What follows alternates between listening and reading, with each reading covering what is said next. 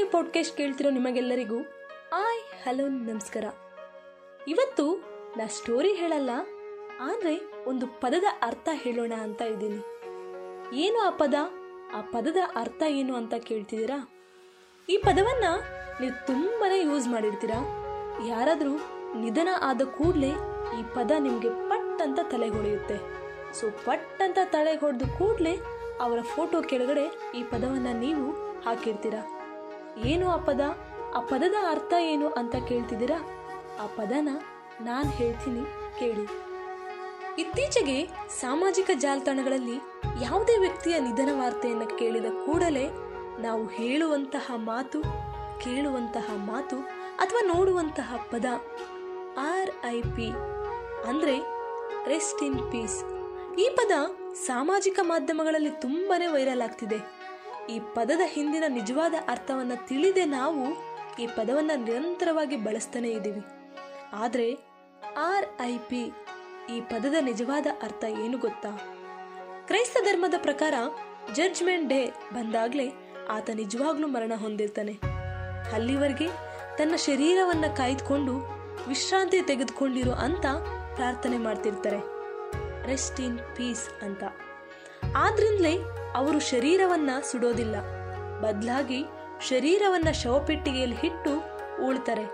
ಮತ್ತೊಂದಿನ ಭೂಕಂಪ, ಪ್ರಳಯ ಇತ್ಯಾದಿಗಳು ಸಂಭವಿಸಿದಾಗ ಆ ಶರೀರ ಮತ್ತೆ ಮೇಲೆ ಬಂದು ಮೃತದೇಹಕ್ಕೆ ಜೀವ ಬರಬಹುದು ಎಂಬ ನಂಬಿಕೆ ಅವರಲ್ಲಿರುತ್ತೆ.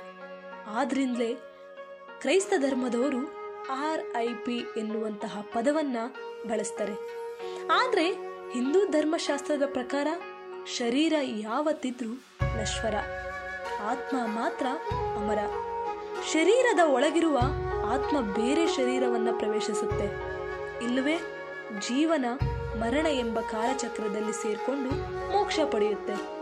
ಆದ್ರಿಂದಲೇ ಹಿಂದೂ ಸಂಪ್ರದಾಯದ ಪ್ರಕಾರ ಶರೀರವನ್ನ ಅಗ್ನಿಯಲ್ಲಿ ಸುಟ್ಟು ಪಂಚಭೂತಗಳಲ್ಲಿ ಲೀನ ಮಾಡ್ತಾರೆ. ಆದ್ರಿಂದ ಆತ್ಮಕ್ಕೆ ವಿಶ್ರಾಂತಿ ಎಂಬುದೇ ಇಲ್ಲವಾದ್ರಿಂದ ರೆಸ್ಟ್ ಇನ್ ಪೀಸ್ ಎಂಬ ಬಳಕೆ ಮಾಡುವುದು ಕೂಡ ಅರ್ಥಹೀನವಾಗಿರುತ್ತೆ.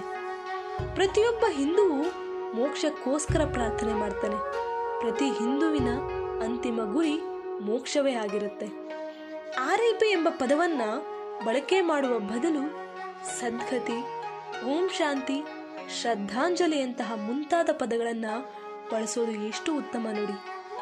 ಪ್ರತಿಷ್ಠೆಯ ಸಲುವಾಗಿಯೋ ಅಥವಾ ನಿಜವಾದ ಅರ್ಥ ತಿಳಿದೇನೋ ಆರ್ ಐ ಪಿ ಶಬ್ದವನ್ನು ಬಳಕೆ ಮಾಡ್ತಿರೋದು ನನಗಂತೂ ಗೊತ್ತಿಲ್ಲ. ಆದ್ರೆ ಇನ್ನಾದ್ರೂ ಈ ಮಾಹಿತಿಯನ್ನು ಸಾಧ್ಯವಾದಷ್ಟು ನಿಮ್ಮ ಜೊತೆಗಿರುವ ಹಿಂದೂಗಳಿಗೆ ಹೇಳಿ ನಮ್ಮ ಸಂಸ್ಕೃತಿಯನ್ನ ಉಳಿಸಿ, ಬೆಳೆಸಿ. ಪಾಶ್ಚಾತ್ಯ ಆರ್ ಐ ಪಿ ಶಬ್ದವನ್ನು, ಶೋಕವನ್ನು ವ್ಯಕ್ತಪಡಿಸೋದು ಬಳಸದಿರೋಣ. ನೈಜ ವಿದ್ಯಾವಂತರಾಗೋಣ. ಈ ಮೂಲಕ ಹಿಂದೂ ಧರ್ಮದ ಸಾರ ತಿಳಿಯಲು ಪ್ರಯತ್ನ ಪಡೋಣ. ನಿಮ್ಮ ಗುರಿ ಸಾಧನೆಯತ್ತ ಮೊದಲ ಹೆಜ್ಜೆ ಇಡೋದನ್ನು ಮರಿಬೇಡಿ ಮತ್ತು ನಮ್ಮ ನಿಮ್ಮ ಭೇಟಿ ಹೊಸ ಆಲೋಚನೆಗಳೊಂದಿಗೆ. ಧನ್ಯವಾದಗಳು.